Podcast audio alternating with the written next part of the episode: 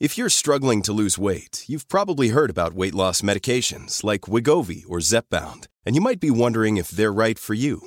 Meet PlushCare, a leading telehealth provider with doctors who are there for you day and night to partner with you in your weight loss journey. If you qualify, they can safely prescribe you medication from the comfort of your own home. To get started, visit plushcare.com slash weight loss. That's plushcare.com slash weight loss. plushcare.com slash weight loss. A Radio Info Raw Edit podcast. The conversations behind our reports. Kieran Davis, welcome. You've recently released the full year H T and E figures. It was a pretty tough year last year for the company, wasn't it? It was a tough year for everybody, Steve. Yeah, it was. But, you know, I think the second half was actually a lot better than and what we thought it could have been when we stared down a very dark barrel in sort of April, May time last year. You know, our revenue in the second half was, was down fourteen percent compared to nearly thirty percent for the first half. So there was a, not not necessarily a recovery, but there was a huge improvement quarter three, quarter four versus that, that horrible quarter two that we had where, where radio revenue was back forty-six percent. Just walk me through the structure of the H T and E company, because radio is reasonably healthy, but you're very exposed to outdoor as well. Yeah, so we, we've, um, I mean, the, the history of H T and E, obviously, it, it used to be A P N Media. Back five, six years ago, eighty percent of its revenue was in was in newspaper. It had four hundred fifty million of debt. And we spent a lot of time fixing the balance sheet, getting out of, of sort of challenged industries, which obviously newspapers is, as we know, and really focusing on, on particularly our audio strategy over the last twelve, eighteen months. So today, you know, for, for the year last year, we just did under two hundred million of, of revenue. We did nearly fifty million of, of EBITDA. Majority of that obviously coming from A R N, our radio business. But significantly, you know, we've got, you know, very, very strong balance sheet. Um, we've got net cash of about one hundred ten million. We have uh, a very good radio business that, that is very cash generative, as we know. And within the portfolio now, we, we have a number of opportunities to really drive some significant shareholder value, and particularly out of uh, a technology business called Soprano, which is an instant messaging business, if you like, in the CPaaS world, where we've announced that we are appointing, uh, we've appointed indeed, Macquarie Capital to look at how we could how we could extract value from that business at this point, because the, the CPaaS market is performing incredibly well at the moment. What kind of a business is it? Um, I, I suppose to put it very simply, if uh, you know, if you're getting a one-time password for, for logging into, say, your online bank, that's the type of technology that, that Soprano does. But that, that's a very simplistic view of, of quite a complicated platform that it has. It operates in the S N S, uh, it operates in voice, it operates, it has, you know, a lot of platform integration with WhatsApp, uh, Viber. So it's really at the forefront, if you like, of, of marketing communications between businesses, government, uh, and telcos and their customers. Um, it did over a billion messages last year. Clients include, say, A T and T in America, Singtel in Asia, Telstra here in Australia, Uh, N H S, B T in the U K, and, and for instance with COVID, obviously the first six months of last year, you know, N H S were sending out millions of text messages every day. So the, the business has seen tremendous commercial uplift uh, in performance, in revenue, and what we call gross profit over the last two to three years. And it's an exciting time for that industry, because there's probably a period of consolidation coming through. So lots of opportunities for Soprano. But, you know, as a business and as a board, we, we sat down, we had a look at it, and, you know, We, we don't want to be in the business for the next five or ten years. CPaaS is, is not our, our core strength, if you like. And as I say, with valuations as, as good and as strong as they are today uh, in that market, then, you know, we're looking at what opportunities are there, because there's a real opportunity to, to drive some significant shareholder return for, for, for H T and E. And then we can look to see how we would deploy, you know, whatever cash we achieve through the sale of that twenty-five percent that we have. I remember last time we talked, which was, I guess, halfway through last year, and one of your strategies was to talk a lot to your staff and communicate what was going on. Do you think that's been a successful strategy in, in just keeping everybody in the business on target and knowing what's happening? Uh, I, I like to think so. Um, you know, we, we had to make some tough decisions and, and had to let some people go, which which was wasn't pleasant, and you know, some people who've been in the business for a long time and have been great contributors. Um, so that was tough.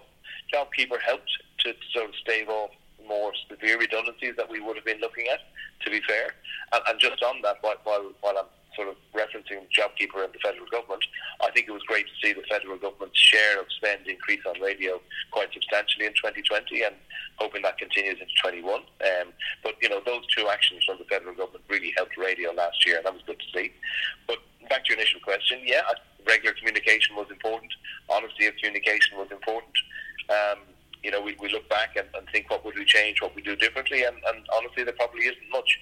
And I'd like to think that, that most staff would, would sort of look back and, and feel as though they were kept involved.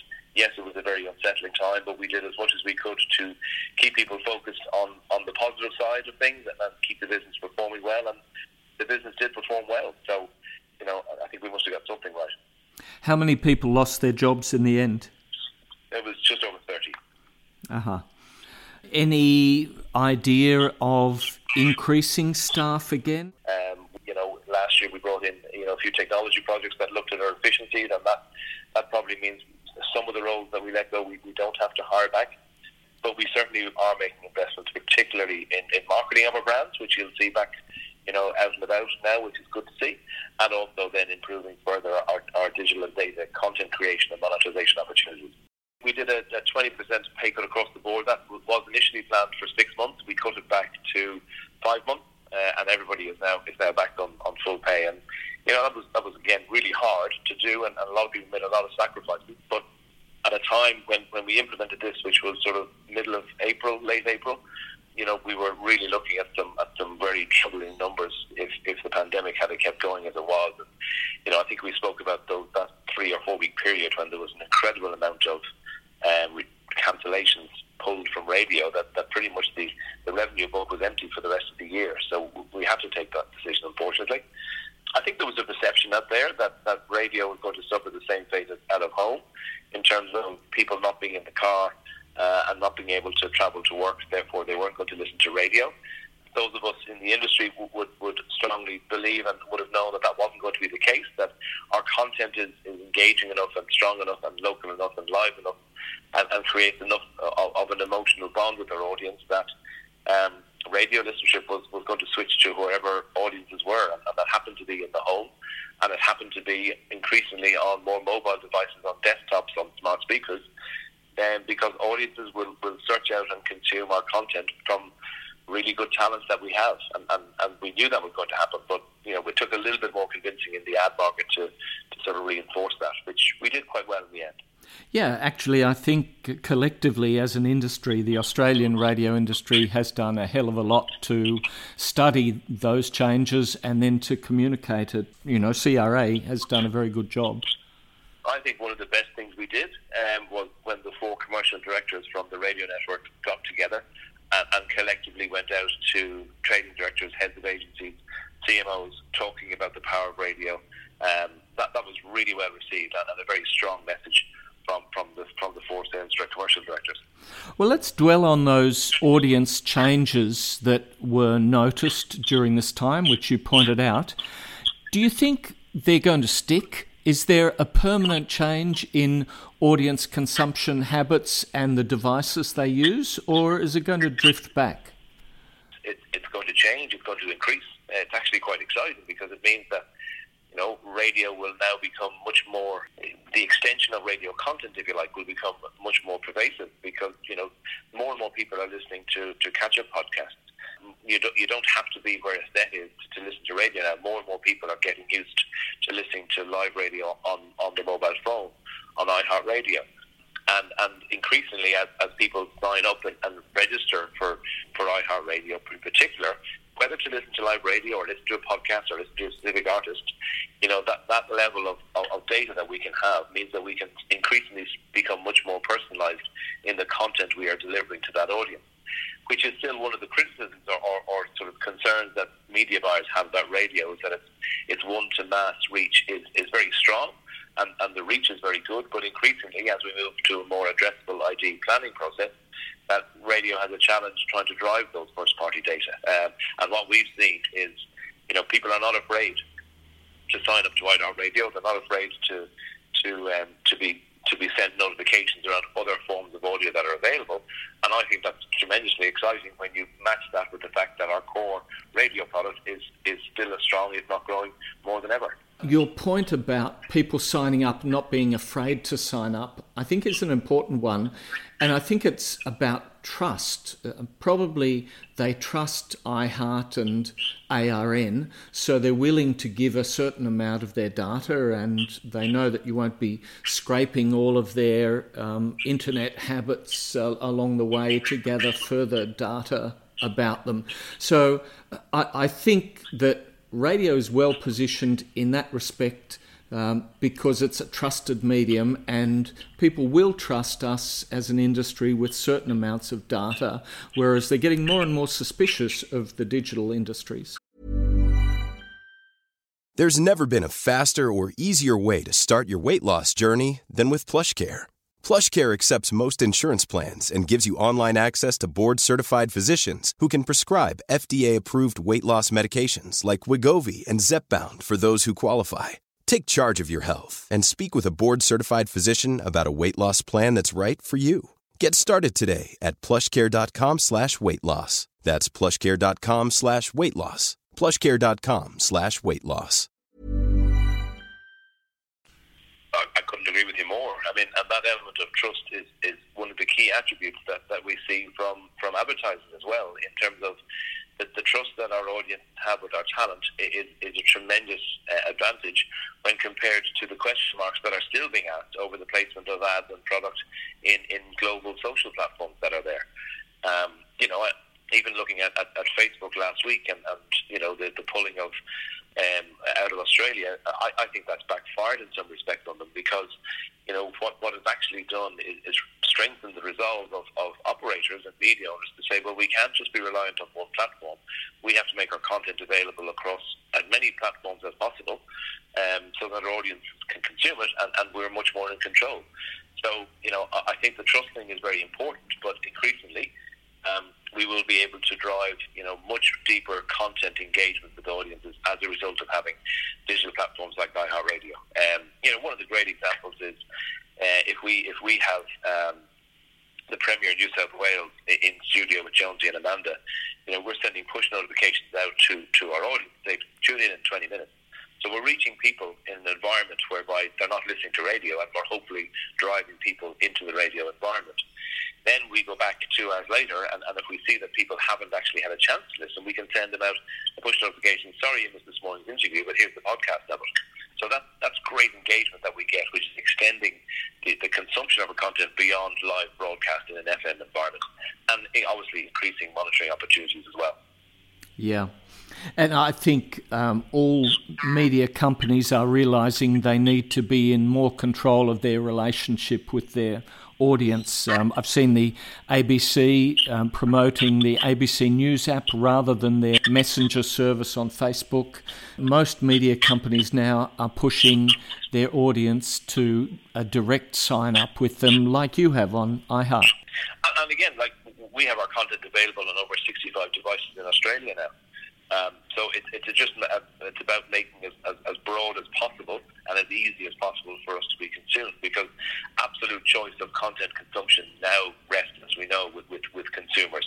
They choose when, where, how they listen to content, and it's not the preserve of radio to be able to dictate when that happens. So we have to move with, with the times, and, and I think radio has done a very successful job of doing that, and is continuing to push the boundaries, really, with, with again, apps like iHeart. Well, you've been very successful with iHeart. Just the last couple of weeks, your competition S C A has come to the party with Listener. Is it going to give you a run for your money? Obviously, from an iHeart perspective, you know, we have an exclusive license until twenty thirty-six. Um, we, we pay a, a non-material, if you like, license fee for that. We own the content creation that we can do. We own the monetization of it. But at the back end of that, what we also get is, is the wealth of knowledge and depth of a global platform like iHeartRadio, which can be localized into this market.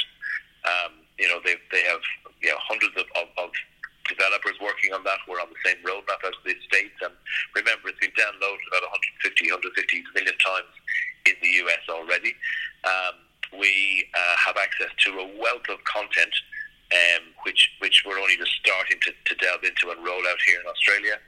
Um, and we, we have um, not also access to the guide in terms of trends that they're seeing over there, how they're monetizing it better, how they're rolling it out with their radio assets, what else is coming down the road. The A I intelligence and the algorithms behind it are extraordinary. So, you know, we have we have the freedom of, of exclusive uh, platform here in Australia that we've used for the last five years. We've learned an enormous amount, um, and it's backed by a global platform with, with all the advantages that that brings. So we're quite comfortable with, with the product that we have and how competitive that's going to be in this market. There's no doubt that, that you know what we're seeing is that that trend of, of growth in digital audio is not coming from broadcast radio. It's coming from that, that fifty percent pie of, of advertising in Australia, which is digital. Um, you know, radio has been a consistent seven, seven and a half, eight percent of advertising in Australia for a long time. I see that continuing, but I see us increasingly aim, looking to be, to aim our our. Um, our product at the digital um, ad market, which is, you know, taking hopefully from Facebook, Google, YouTube, Spotify, whoever's there, because we have, you know, from our perspective, we've built a technology stack and a trading platform that's comparable to, to any other operator that, that's here operating from, from an international scale. Uh, we've got, you know, one point nine million registered users, which of which one point one are active monthly. Um, we're putting a lot of effort into increasing that aggressively over the next twelve and eighteen months. So I, I actually think the future is quite bright for, for radio operators and ourselves, because we've got a great core product where radio listening is growing. Um, the the advantages of radio advertising in terms of its immediacy, its flexibility, its ability to drive a, a call to action, particularly in a retail environment, remain as strong as ever, and the trust that we spoke about.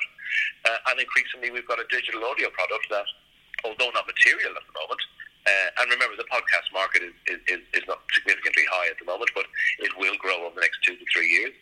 Um, but there's, there's a, a pie of revenue that we can start tapping into, uh, which will compensate the radio piece. So I, I think the future for us is exceptionally strong. What about ratings? We'll soon see the results. Um, you've got fairly stable presenter lineups around the country that are pretty consistent with past years. Anything to highlight in the programming that you expect to see in ratings um, when the first results come out? I would think that, you know, from, from our perspective, we still think there's opportunity for our, our KISS one oh one point one brand in Melbourne. Jason P J are doing great content, and, you know, we think there's still growth to come there. Uh, we have a stable of content, that of talent that we're exceptionally happy with, that we extended all our contracts early um, at, at, toward the end of twenty nineteen. So, you know, and, and sometimes that stability of audience and stability of, of talent is is a, is a key to driving good ratings. So, you know, we expect to remain as competitive as ever. And the radio industry is very competitive, and that's a good thing uh, because it pushes us all every day. But from our perspective, we're very pleased with the stable of, of content, of talent that we have. Have you been talking to Facebook and Google? Are you expecting to ink any deals and get some money from them as a result of the new media bargaining code? We have met with one of them and, and yet to meet the other one. And, and yes, we would be expecting to, to sort of, based on what we've heard so far, to drive some, some, some revenue from them. Um, but I'll go back to my point earlier on. We're not beholden to any one particular platform, and, and we never will be, because we have to make it as broad as possible in terms of content consumption. As an audio business, uh, search is very difficult in audio. Um, what's your thoughts on, uh, you know, how much you should get from Google, and whether Google delivers um, the kind of traffic to an audio company that it might deliver to a text-based newspaper company? Yeah, obviously, it, the, the, the, the scales are a lot different, you know, and, and um, you know, news items would, you would imagine, would be a lot, obviously it is a lot stronger. So, you know, I'm not going to go into the detail of, of what we're thinking from, from a Google Facebook perspective in terms of, of monetary side, but I will say again that, that we're not beholden to them either. Well, I think that's a, a very important position for any media company in Australia to be taking, uh, as we've seen uh, their behaviour over the last couple of weeks. Yeah, I, again, I, I just think it strengthens the, the resolve of, of media owners here to, to you know, to look at how we distribute our, our news, our content, to make sure that, that you know, you're not reliant on, on one platform. And, and that, that, that I think is probably going to be a good thing for those publishing businesses, but although tricky in the short term, I accept. I guess the last thing to think about is the role of radio in keeping people's spirits up. I think it's played a big role here in Australia and right across the world because of those things you were mentioning before, you know, the personal relationship and the, the trust between audiences and the personalities on air. Absolutely. And, and, and what we saw during COVID was that people were still listening to breakfast radio at, at six in the morning because they wanted that sense of routine. They wanted that sense of normality, a, a sense of connection, sense of community.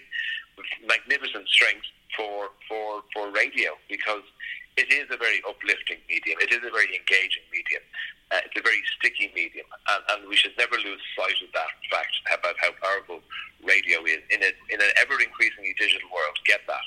But our, our radio is still as strong as ever from an audience perspective. And so long as we continue to invest in, in talent, invest in, in promotion of radio, um, and invest in, in the distribution of that content, then I think the future is extremely bright.